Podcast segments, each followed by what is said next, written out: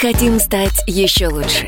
И нравится тебе бесконечно. Специально для тебя мы создали новый сайт – радиокп.ру радиокп.ру Заходи, и ты можешь делать все. Слушать, смотреть, читать. Подкасты, видеотрансляции из студии, текстовые версии лучших программ. Радиокп.ру Радиокп.ру Заходи, мы удивим тебя.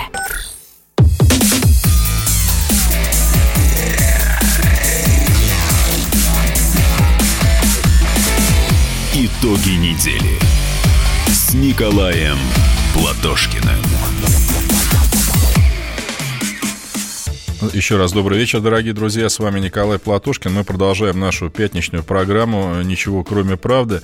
Мы сейчас с Евгением Юрьевичем Спицыным, моим другом-единомышленником, будем обсуждать эпоху Брежнева – застой это был или рассвет. Ну, Юрич у нас что-то вот задержан, он уже песцом просто бежит, вот я его вижу, сейчас он подтянется к нам. Смотрите, это у нас эксперимент, друзья. Мы стараемся, знаете, соответствовать больше каким-то вашим ожиданиям, чаяниям, но мы можем ошибаться. То есть вот сейчас мы решили второй час посвящать не текущим каким-то новостям, вот как первый, да, не новостям прошлой недели, а именно какому-то вот событию, да, и мы это, знаете, в таком жанре не драки, как на телевидении, а, но если хотите, такая вот беседа у камина, попытка э, дойти до самого дна, там, посмотреть, что же все это было. Поэтому я вам что э, хочу сказать, пожалуйста, опять нас не бросайте, пишите нам все свои, э, так сказать, сообщения, мнения. Если это вам не понравится, будем думать дальше, вы не волнуйтесь, будем реагировать на э, все ваши сообщения, звонки. Ну, кстати, звонки у нас есть, да? Владимир из Белгорода, давайте. Добрый вечер, Николай Николаевич. Здравствуйте, Владимир.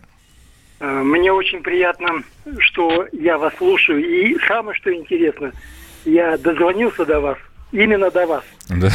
А, Буквально. Владимир, ну вы имеете в виду, здесь никакой цензуры нет, и просто если кто-то не дозванивается, это по одной причине, что не, не, звонков не, не, не, много. Нет, вы... я, да, да, да, да, по поводу того, что много звонков, это да.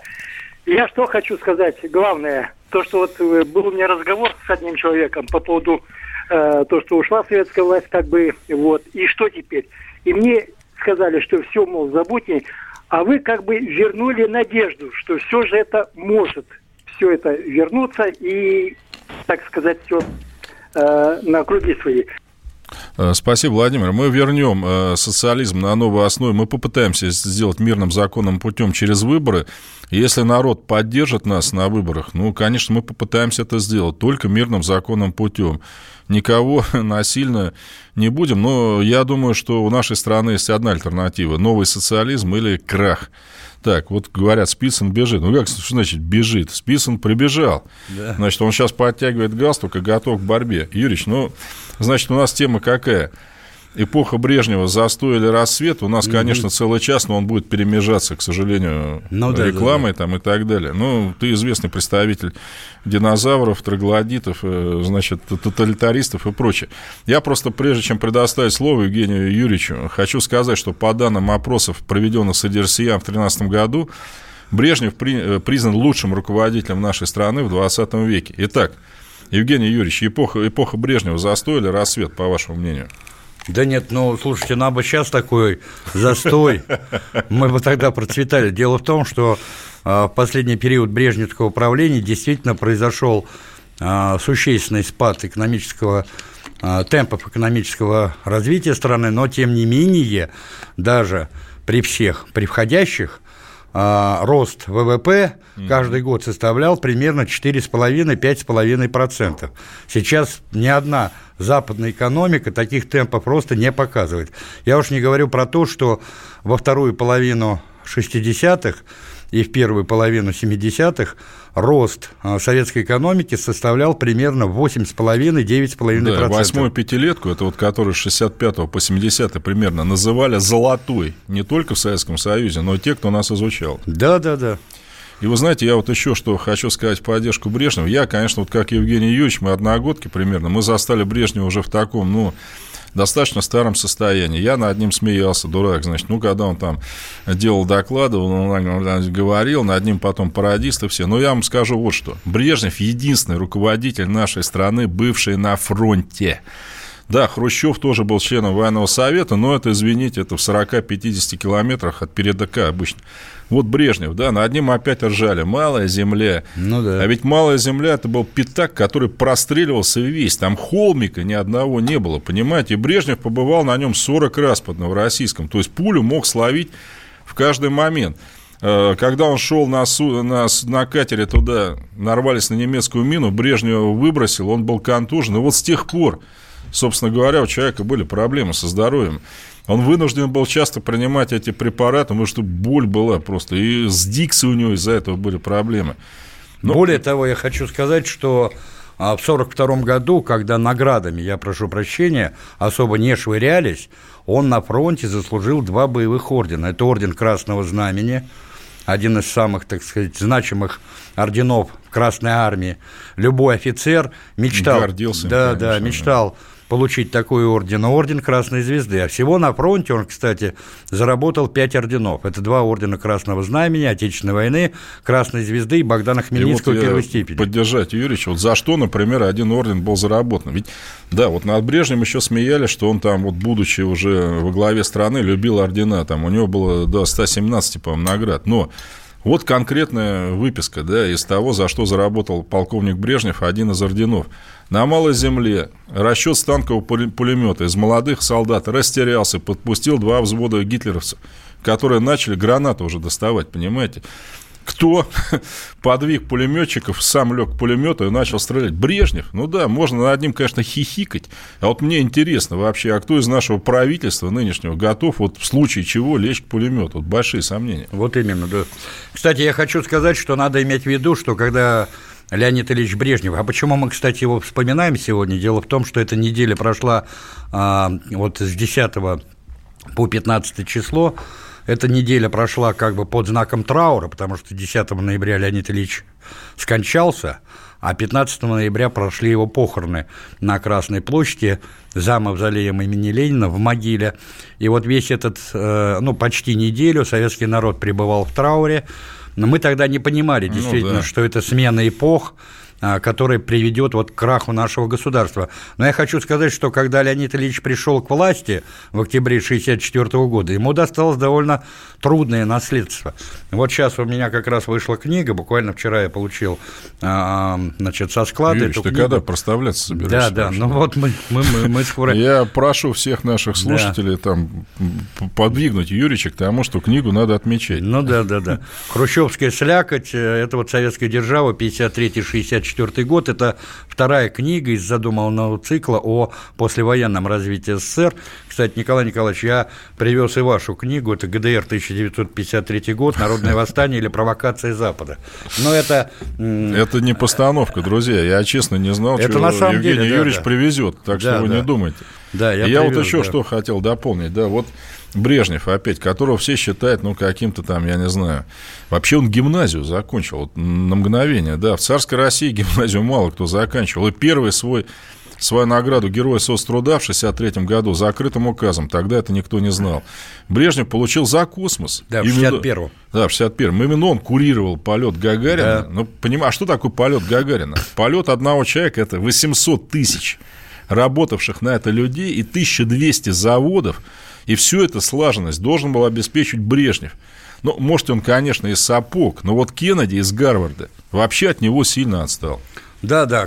Леонид Ильич тогда, как секретарь ЦК, как раз курировал оборонно-промышленный комплекс, и полет Гагарина в космос раз, и вообще развитие оборонного комплекса страны два – она во многом лежала на плечах Брежнева. И он именно тогда, вот в этот период, то есть в конце 50-х, начале 60-х, очень крепко подружился с Дмитрием Федоровичем Устиновым, угу. который долгие годы возглавлял Министерство вооружения, а потом Министерство оборонной промышленности.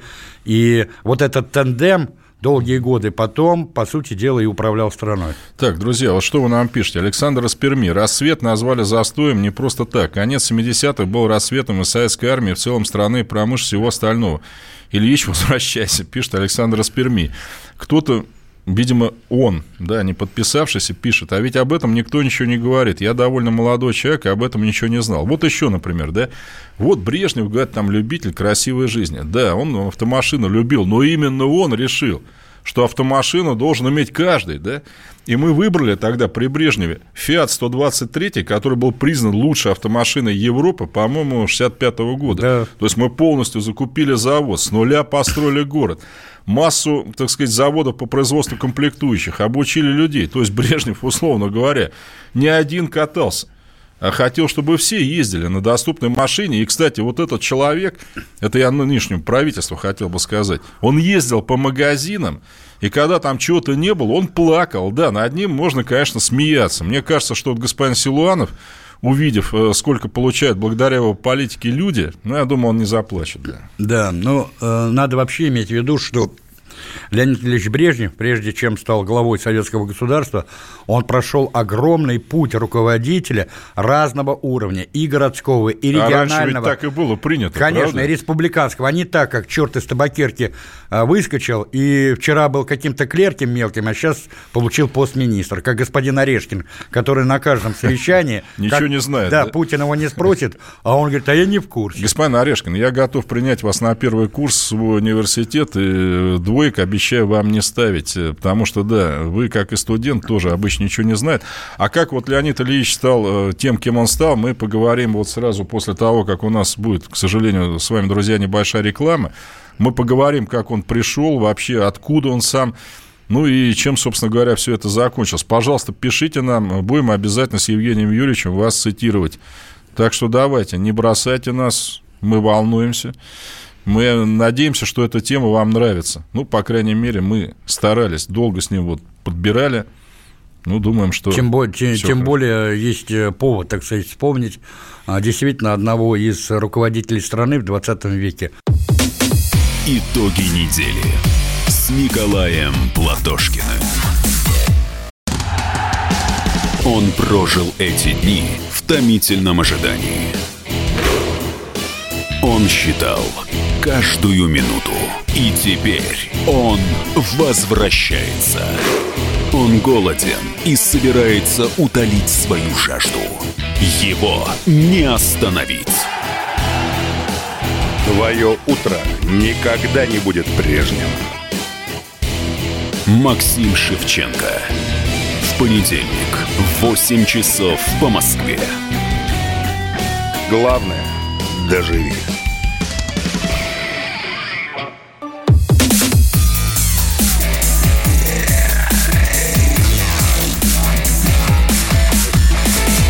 Итоги недели с Николаем Платошкиным. Добрый вечер, дорогие друзья. Бьете все рекорды на YouTube. Огромное спасибо, что не бросаете нас с Евгением Юрьевичем на произвол судьбы. Зачитываю пару ваших комментариев. Добрый вечер, Николай Николаевич и Евгений Юрьевич. Спасибо за рассказ на прошлой передаче о чилийском писателе Пабло Нерудо и его прекрасных стихах о Сталинграде. Программа с вашим участием всегда интересно познавать. На успехов Евгений Давыдов. Евгений, вам огромное спасибо. Вы не представляете, как мы волнуемся. Так, дальше. Николай Николаевич, еще один вопрос. Можете стать вторым Сталином? Смогу стать первым Платошкиным. Юрьевича назначаем тогда министром образования, хотя он просил у меня портфель министра внутренних дел. Ну ладно, это шутки.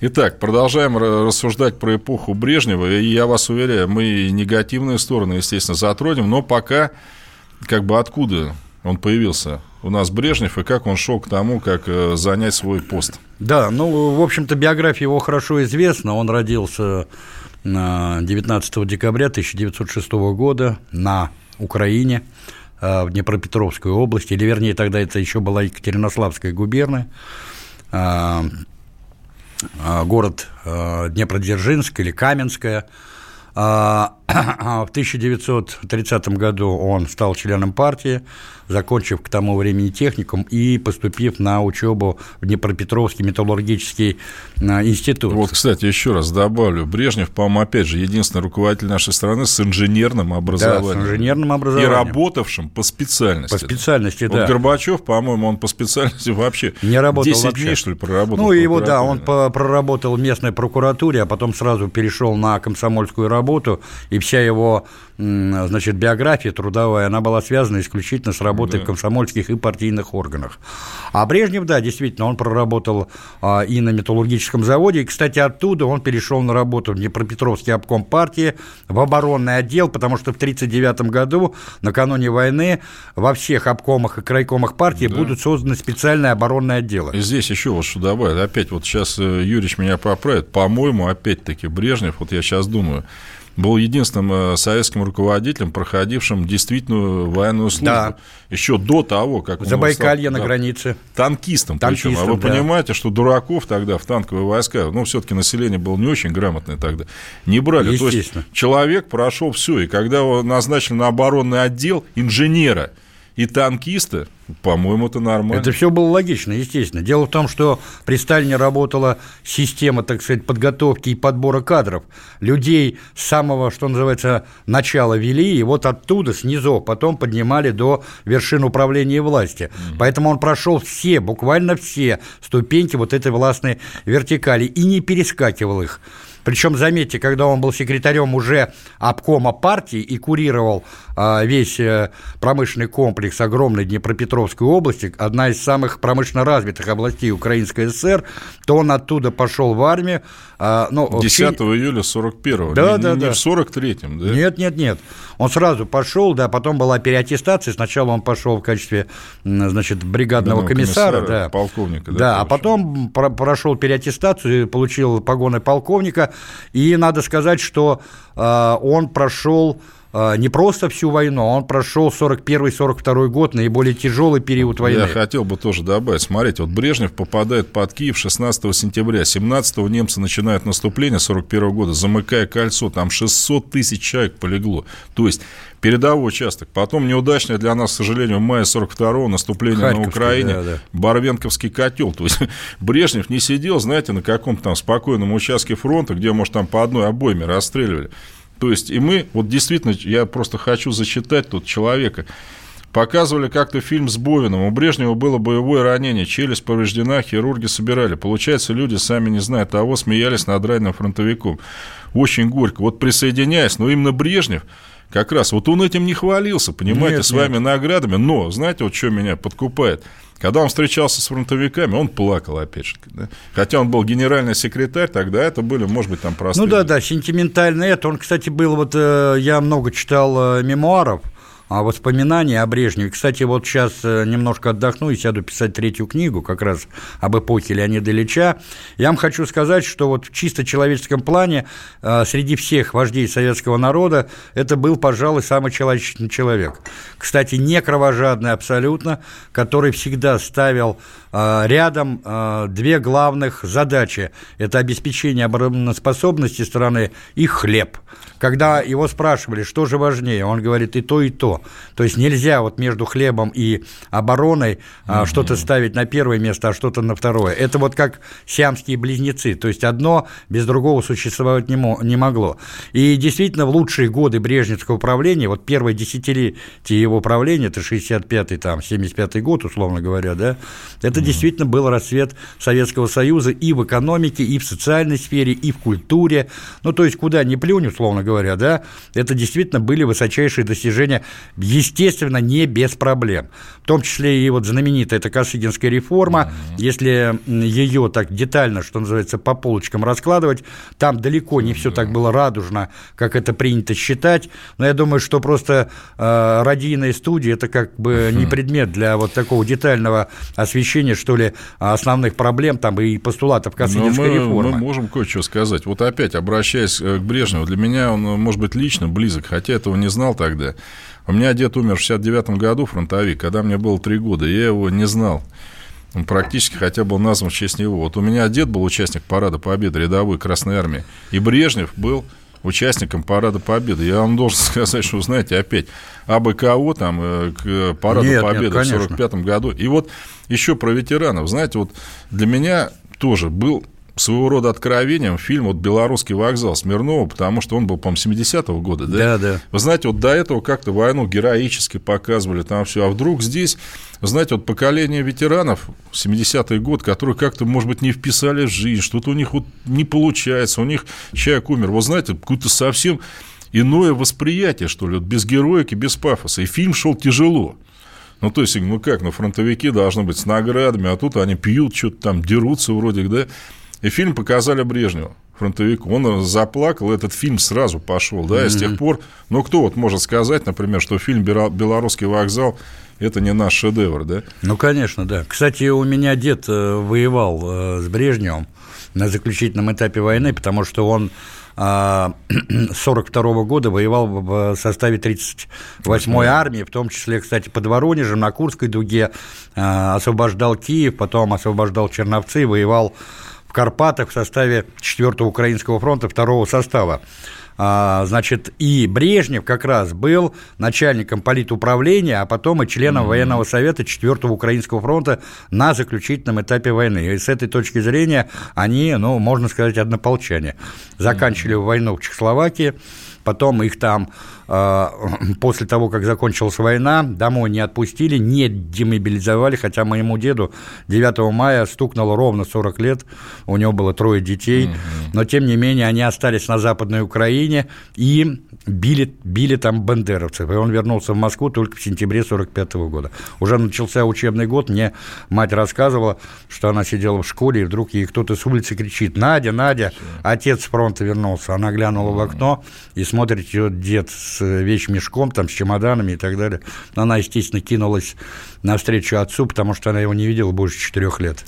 Да, но вы не думайте, друзья, что мы намерены вот э, забывать недостатки времен Брежнева. Вот кто-то пишет, правильно пишет, что после 21-го съезда, 24-го, по-моему, съезда, так, 24-го съезда, правильно, в 71 году стали постепенно исчезать продукты питания. Э, вы знаете, вот опять, чтобы вы понимали Брежнева. Брежнев принял страну, которая должна была добиться ракетно-ядерного паритета.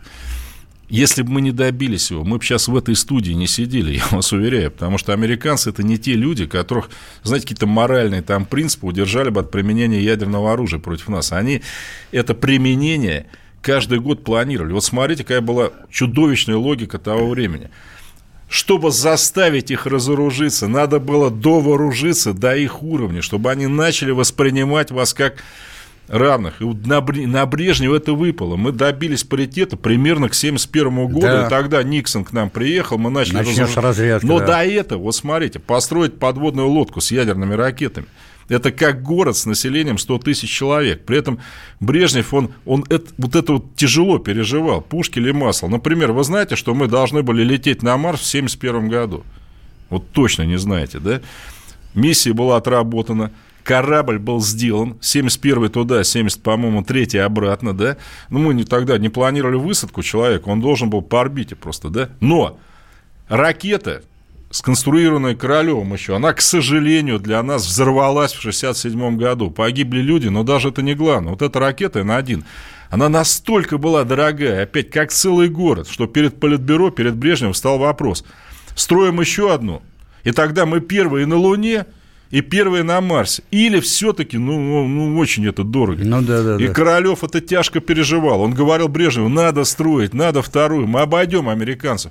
А вот Брежнев, понимаете, принял решение, что все-таки нужды народа, они... Да-да, и Королев к тому времени уже умер, и, условно говоря, главного лоббиста не стало, не было, да. а обладать такой пробивной мощью, как Королев, никто из его Ну, просто я к тому, что, видите, Брежнев, он это очень тяжкое решение Слушайте, было, Николай понимаете? Николаевич, я вам хочу сказать, что вот э, по поводу того, что сейчас вот наш слушатель написал, во-первых, начнем с того, что, конечно, он немножко ошибся с датой, не 71 это все-таки середина, вторая половина 70-х годов.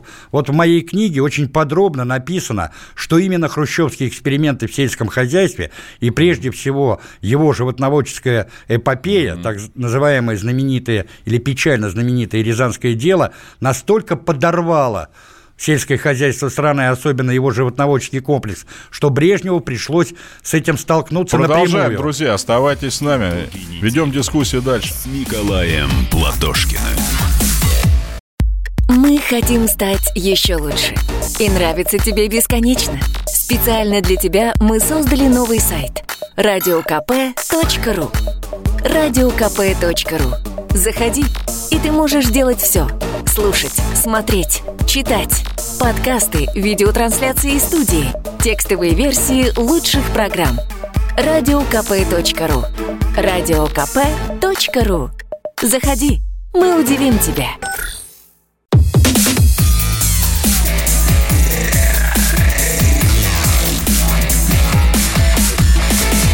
Итоги недели с Николаем Платошкиным. Добрый вечер, дорогие друзья. Мы с Евгением Юрьевичем Спицыным продолжаем обсуждать Брежнева. И, милые дамы, вы самое главное, не уходите. Подарок вам сегодня будет просто феноменальный. Пару ваших сообщений. Ну, естественно, начнем с приятных. Мужики, большое вам человеческое спасибо за ваши слова и вашу тему. Вы, как Минин и Пожарский, народ за вас. Ну что ж, очень приятно, но для контраста. Да уж, пишет кто-то. Если бы полетели на Марс, то в магазинах завтрак туристы был бы за счастье. Понимаете, гражданка, если бы мы на Марс или гражданин не полетели бы, то есть Гагарин не полетел бы, вам писать бы сейчас нечем было. Не было бы вот этого всего, ни ваших гаджетов, ни всего остального. Хотя тогда, может быть, это было не очевидно. Ну, а вам, э, я должен сказать, повезло. Сейчас у нас у власти именно такие руководители, которые говорят, а что на Марс лететь? Это же так сказать, э, денег стоит и никакой пользы нет. Потом эти же люди говорят, а что лес тушить? тоже невыгодно. А вам, э, уважаемый наш зритель или слушатель, советую читать Фанвизина. Там есть один герой на вас похожий, который говорил, да что нам эта география? Извозчик довезет. Извозчик довезет. Вот это ваш персонаж. Юрич? Да, ну вот я возвращаюсь э, к проблемам там с продовольствием, да, которые действительно были, вот возникли, вернее, в конце 70-х, начале 80-х годов, но, конечно, не такие, как нам рисуют либералы, потому что действительные проблемы с продовольствием у нас возникли только в конце Горбачевской перестройки. И у нас обычно пустые полки магазинов этого периода выдают, дескать, за э, э, брежневское изобилие, условно говоря, да. Так вот, я вам просто хочу сказать, что вот эта знаменитая Рязанская эпопея, в ходе которой угу. было уничтожено несколько десятков миллионов голов крупного рогатого скота. первый секретарь. Да, и свиней застрелился первый секретарь Рязанского обкома Ларионов – она нанесла такой колоссальный удар по развитию животноводства, я не говорю уже там про всю эту целинную эпопею, кукурузную эпопею и так далее, и так далее, что мы смогли восстановить поголовье крупного рогатого скота и свиней только к 1975 году, угу. тогда, когда население страны на минуточку увеличилось на 25 миллионов человек, понимаете? Но вот мы с Николаем Николаевичем действительно ровесники, у нас там разница всего в 4 месяца, и мы росли в 70-е годы. И хорошо знаем, что никто в 70-е годы не был голодным, и все питались э, прилично, причем я прошу прощения, от, в отличие от современного, так сказать, времени, мы ели натуральную, вот. естественную пищу. Юрьевич, хотел бы поддержать. Вот меня в детском саде, наверное, как тебя, мучили молоком, там, я не знаю, кефиром, ряженкой. Так это были, это было не пальмовое масло, которое для сосуда страшно. Мы тогда были на первом месте по потреблению молока. Где-то 300 литров да. у нас потреблялось в год. Рыба стоила копейки. Копейки, да? да. Сейчас у нас рыба, вы что, это вообще деликатес. Причем она была натуральная рыба. Вы знаете, различали да. вкус, там трески, условно говоря, красной рыбы лет, а я, сейчас они все на один вкус. Я в Португалии недавно побывал, там говорит, ой, у нас тут такой деликатес в ресторане, вот рыба свежего улова. Ну, португальский я хуже знаю, чем испанский. Залез там, погуглил. Треска. Понятно. В советское ну, да. время треской кормили свиней, потому что стоило она как копеек 10 и прочее. Вот пишет человек. Мы с папой в 1974 году были на встрече ветеранов с Брежневым в Новороссийске. Пап тоже ветеран, очень душевный был человек. Ну, наконец, вам цифры. При Брежневе, дурачки, там, я не знаю, было 65 миллионов молочных коров. Сейчас у нас их 8 миллионов. Это как это на 3 миллиона меньше, чем в декабре 41-го, когда немцы стали в Шереметьево. Ну да, изобилие классное, только это не мороженое, это не молоко. И молоко это в кефир никогда не свернется. Не дай нам Бог, друзья, знать вообще, что мы сейчас с вами пьем. Вот не дай Бог. И едим в том числе. Да, да поэтому вот такие вот дела. Но если говорить про, э, так сказать э, период брежневского управления, там достаточно критически условно, то, конечно, надо сказать, что а, проблема а, омоложения кадров, проблема, так сказать, а, перетасовки кадров, она действительно была. Причем последний период правления Брежнева, но я хочу сказать, кстати, мало кто об этом знает, Брежнев дважды в 75 и в 78 годах писал собственноручно заявление о своей отставке. И эта отставка была заблокирована никем иным, как Юрием Владимировичем Андроповым, тогдашним председателем КГБ. Почему? А дело в том, что он еще не расчистил себе путь до верховной власти, еще оставалась когорта секретарей ЦК, которые могли на равных претендовать на э, этот пост. Ему надо было, естественно, э, решить эту проблему. И вот только тогда, когда эта проблема была решена, и он подобрался к этой власти, вот после смерти Суслова, которая последовала в январе 1982 года, он начал бороться с тем же Черненко за пост второго секретаря ЦК, то есть фактического наследника власти Брежнева. Я, кстати, хочу сказать, что эта борьба была довольно острой и продолжительной до мая 1982 года, как раз до того mm-hmm. пленума ЦК, где была принята продовольственная программа, руководителем которой стал тогдашний секретарь ЦК по сельскому хозяйству Михаил Сергеевич Горбачев. Понимаете? Но мы сейчас можем смеяться над этой программой, но надо сказать, что первые три года ее реализации, они были довольно успешны. Сейчас мало просто кто об этом помнит, но вот э, она была рассчитана до 90-го года, но, как известно, Горбачевский да. курс на ускорение, а затем и на перестройку, он поломал все предыдущие планы, в том числе и по продовольственной программе, и мы получили то, что получили. Вот, кстати, пишет Дэйв, у нас пишет постоянно Дэйв Аспикулета. И навряд ли Леонид Ильиче закупали мясо в Южной Америке. вот ошибаетесь. В Аргентине покупали. Да, смотрите, конечно. как работал Леонид Ильич. Вот сейчас нас э, не пустили на Олимпиаду, нашу команду в Корею. Заставили флаг снять. Утерли, сняли, поехали неизвестно от кого. 80-й год. Входим в Афганистан. Американцы предлагают бойкот Московской Олимпиады. ЦРУ говорит президенту США, да вы что, у русских в Олимпийском комитете подавляющее большинство, за ними все идут, дохляк. Тогда они говорят, тогда будем уговаривать все страны, чтобы они отдельно не ехали. Аргентина в то время, фашистский режим, абсолютно, вот такой кондовый. Те говорят, значит, не ехать американцам, вам, аргентинцам, в Москву и не продавать СССР зерно. Кстати, мои юные друзья, зерно-то, когда говорят, вот в СССР закупали, зерно фуражное, фуражное закупали было, конечно, для скота. Для Сейчас у нас скота нет, можно и не покупать. Так вот, Аргентинцы логически говорят американцам, русские покупают у нас зерно. Если мы не будем продать, вы купите? Те говорят, не, мы нет. Ну, а аргентинцы говорят, ну идите тогда. У русских у нас вообще классный партнер и плюс. Вот они нам поставили гидроэлектростанцию. Дэйв, слушайте меня, русские. В обмен взяли не доллары, которых у нас у аргентинцев нет. Мясо, вино, кожаную обувь.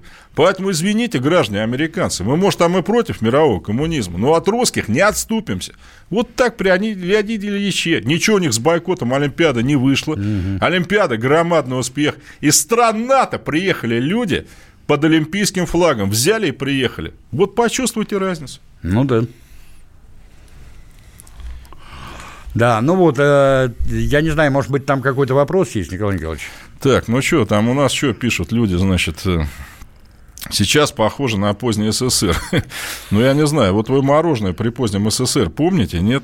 Вот сейчас это не мороженое. Потом, еще раз говорю, у нас молока в стране а потом нет. Надо, у нас дефицит молока А потом надо спросить, что он имеет в виду под э, поздним СССР. Горбачевские времена или Брежневские времена? Понимаете? Я просто хочу сказать, а опять-таки вот вернуться с того, с чего мы начали, по поводу так называемого брежневского застоя. Конечно, были проблемы советской экономики, а, но, как а, заявил а, Нобелевский лауреат, знаменитый экономист Леонтьев, которого специально пригласили для того, чтобы он оценил вообще, что в нашей экономике происходит. Никакого системного кризиса в советской экономике не было, как нам это пытались представить все эти Гайдары, Чубайсы и компания. Да, был структурный кризис советской экономики, были проблемы с оптовыми и розничными ценами.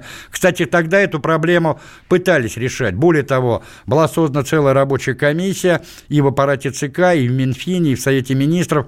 Входили в состав этой комиссии небезызвестный Валентин Павлов, последний премьер-министр СССР, и Гостев, который был министром финансов СССР, а до этого одним из руководителей отдела финансов ЦК Компартии. И тогда было выработано предложение пересмотреть систему оптовых и розничных цен, которая была создана в Советском Союзе в довоенный период. Потому что было совершенно очевидно, что та система цен, созданная, кстати, сознательно с этим перекосом, да, для ускоренного индустриализации страны, она выполнила свою историческую задачу. И надо и, было... И, кстати, я хочу дополнить, вот сейчас налог на роскошь хотят ввести или прогрессивное налогообложение. Ведь в СССР оно де-факто было. было. То есть хрусталь Заложен стоил уже, нарож, да. нарочно дорого, Конечно. потому что считали, ну, ты хочешь, ну, из стеклянного стакана попей.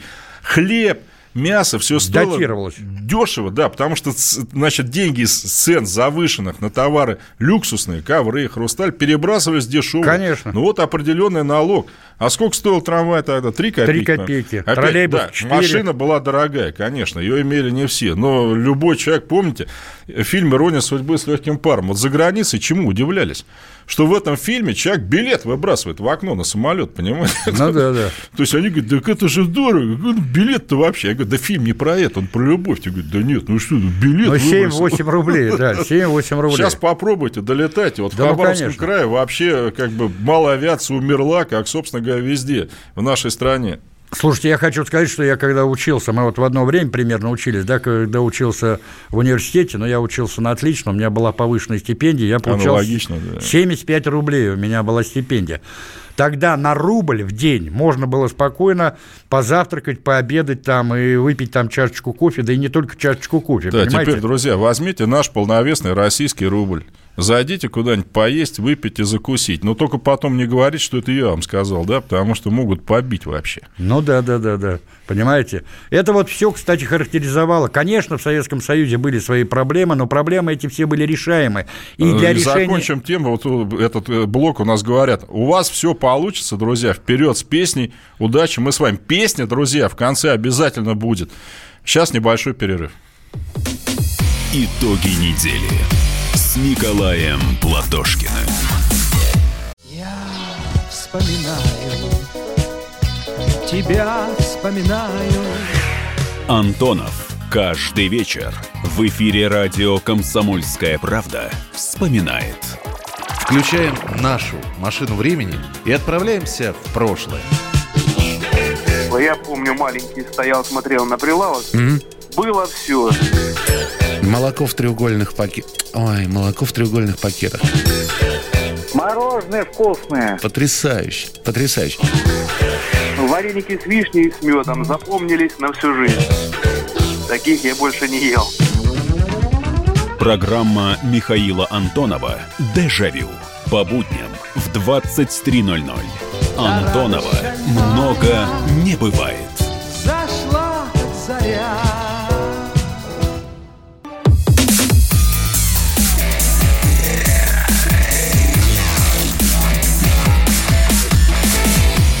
Итоги недели с Николаем Платошкиным. Э, добрый вечер, дорогие друзья. У нас осталось 4 минуты до нашего подарка нашим уважаемым, родным, любимым дамам. Вот предлагают Магомаева в конце. Магомаева не будет, но будет голос не лучше, не хуже нисколько. Итак, за 4 минуты мы сейчас быстренько с Евгением Юрьевичем Спицыным расскажем про культуру при Брежневе. Слушайте, ну, культура в эпоху Брежнева – это один из самых таких ярких периодов ее расцвета. Причем я хочу заметить, что вот эти так называемые худсоветы, которые олицетворяли собой советскую цензуру, они, им надо памятник поставить, потому что они сделали великое дело. Они всякую пошлятину, порнуху, чернуху отсеивали прямо, что называется, у входа. Причем, и... смотри, если бы эти худсоветы стали бы с дебилов, да, да, то как же наши фильмы получали на Западе, на кинофестивалях первые призы всегда? Ну, почти всегда. Нет, а сейчас вот мы смотрим в основном что? Мы смотрим именно советские фильмы Брежневской эпохи. Возьмите там тоже «Не горюй», там, условно говоря. Москва ну, Новый слеза. год без иронии судьбы уже Ну, вот об не этом и монтируется. Да, абсолютно. Понимаете, даже люди, которые были уже рождены в постсоветский период, они... Почему? Потому что это фильмы были высокохудожественные по своей основной, так сказать, И, массе. кстати, да? ведь заметьте, довольно критические, правильно? Довольно, У того да. же Рязанова, например, у него... Фига в кармане да, всегда была. Абсолютно. Нет, И- а полеты во сне и наяву. Да. То есть нельзя сказать, что эти фильмы облизывали советскую власть, Абсолютно. они были такие лжепатриотические и так далее. Хватало и всего. А Вот комедии сейчас, сейчас гайдаевские. помпезности полно как да. раз, да. А га- гайдаевские комедии это как раз брежневская эпоха, понимаете? Абсолютно. Комедии Гайдая, там, я знаю, фильмы Ростоцкого, э, Мельникова и так далее, и так далее. Это классика советского кинематографа. Фильмы того же Бондарчука. Это все 70-е годы. И вот сравните уровень художественной культуры, художественного вкуса тогда и теперь. Но это небо и земля. Но хотя бы сейчас дали якобы свободу творчества. Но Жданов, кстати, в своем знаменитом докладе об Ахматовой и Зощенко правильно сказал, что такое свобода художника в буржуазном обществе. Это свобода от кошелька. Вот кто кому заплатит, тот и заказывает музыку. Это мнимая свобода, которая куда более жесткая, куда более бесчеловечная, чем та цензура, которая была в советский период. И возвращаясь к песням, вот сейчас у нас есть Евровидение, которое то там человек с бородой, то э, женщина с бородой, то еще кто-то. Вот вы мне хоть одну песню из Евровидения можете процитировать? Из последнего, из предпоследнего. У нас тогда были фестивали в Сопоте, в Зеленогуре, да, где, э, кстати, не только были певцы там из социалистических стран, но там открыт был Лещенко, предположим. Кутунья. Та же Пугачева, Кутуня там была. А что?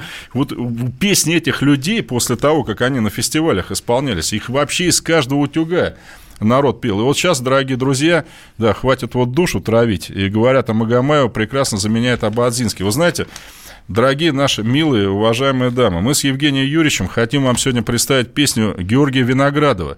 Это был лучший певец войны и первого послевоенного десятилетия. Многие такие песни, знаете, вот как в лесу при фронтовом, вот когда солдаты перед боем слушали, исполнял Георгий Виноградов. Ну, э, этот человек, в отличие от современных звезд, как только началась война, будучи известнейшим в Советском Союзе певцом, он куда пошел? Он в военкомат пошел прежде всего. И его берегли, его э, отправили в ансамбль песни и пляски Красной Армии. Он ездил по фронтам, еще раз говорю, исполняя песни, которые, может быть, действительно помогали тогда людям пережить вот этот весь ужас. После войны, вот когда как раз и Брежнев у нас, э, так сказать, э, к своему Олимпу рос, Виноградов был Георгий лучшим э, из певцов, вот, ну, как бы сейчас сказали, все шлягеры были его. Ну, я думаю, вы многие песни без меня, конечно, естественно, знаете. «Вам возвращаю ваш портрет», например, да? Ну, мы, естественно, вам портреты возвращать абсолютно не хотим. Милые дамы, для вас Георгий Виноградов поет то, что мы с Евгением Юрьевичем, конечно, думаем, мыслим и хотели бы вам спеть. Для вас, милые наши, звучит песня «Счастье мое». Спасибо, что были с нами. До свидания.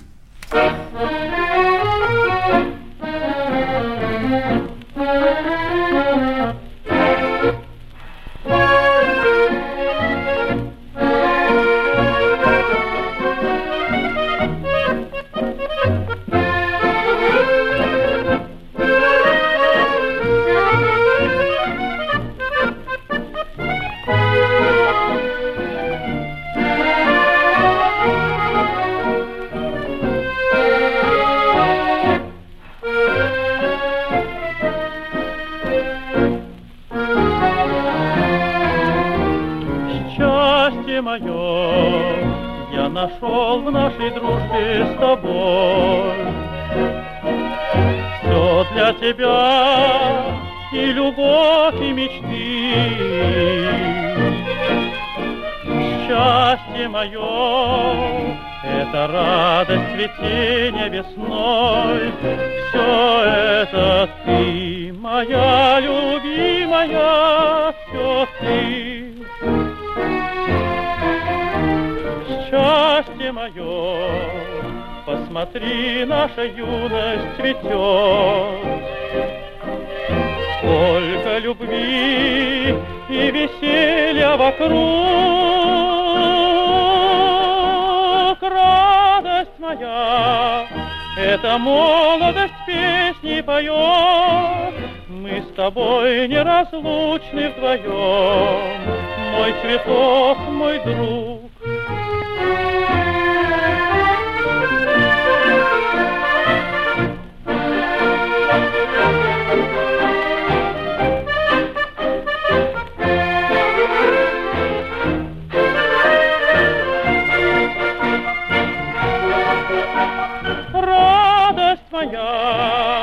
Эта молодость песни поет. Мы с тобой неразлучны вдвоем, Мой цветок, мой друг. Счастье мое я нашел в нашей дружбе с тобой. Все для тебя и любовь, и мечты. Счастье мое — это радость цветения весной. Все это ты, моя любимая, все ты. Итоги недели с Николаем Платошкиным. Мы хотим стать еще лучше. И нравится тебе бесконечно. Специально для тебя мы создали новый сайт радиокп.ру радиокп.ру Заходи, и ты можешь делать все. Слушать, смотреть, читать. Подкасты, видеотрансляции из студии, текстовые версии лучших программ. радиокп.ру радиокп.ру Заходи, мы удивим тебя.